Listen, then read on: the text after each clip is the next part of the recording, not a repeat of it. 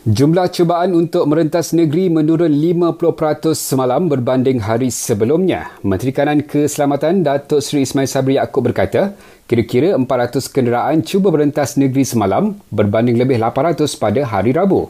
Dalam pada itu, beliau berkata penutupan taman-taman rekreasi perlu mengikuti SOP yang ditetapkan KKM dan MKN.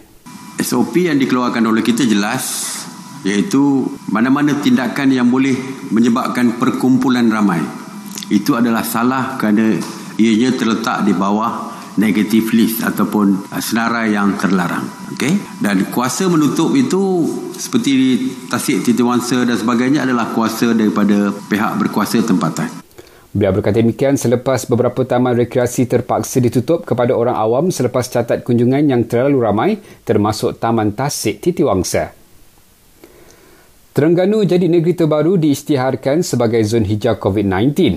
Ini selepas Jabatan Kesihatan Terengganu sahkan pesakit terakhir di negeri itu telah dibenarkan keluar dari hospital Rabu lalu. Untuk rekod, Terengganu catat keseluruhan 111 kes COVID-19 dengan satu kematian.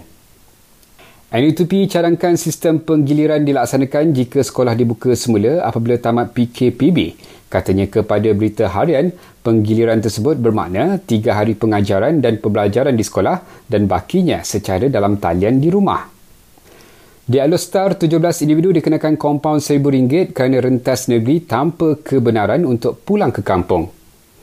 Dan akhir sekali ini peringatan untuk anda, hapuskan berita palsu, semak sebelum sebar.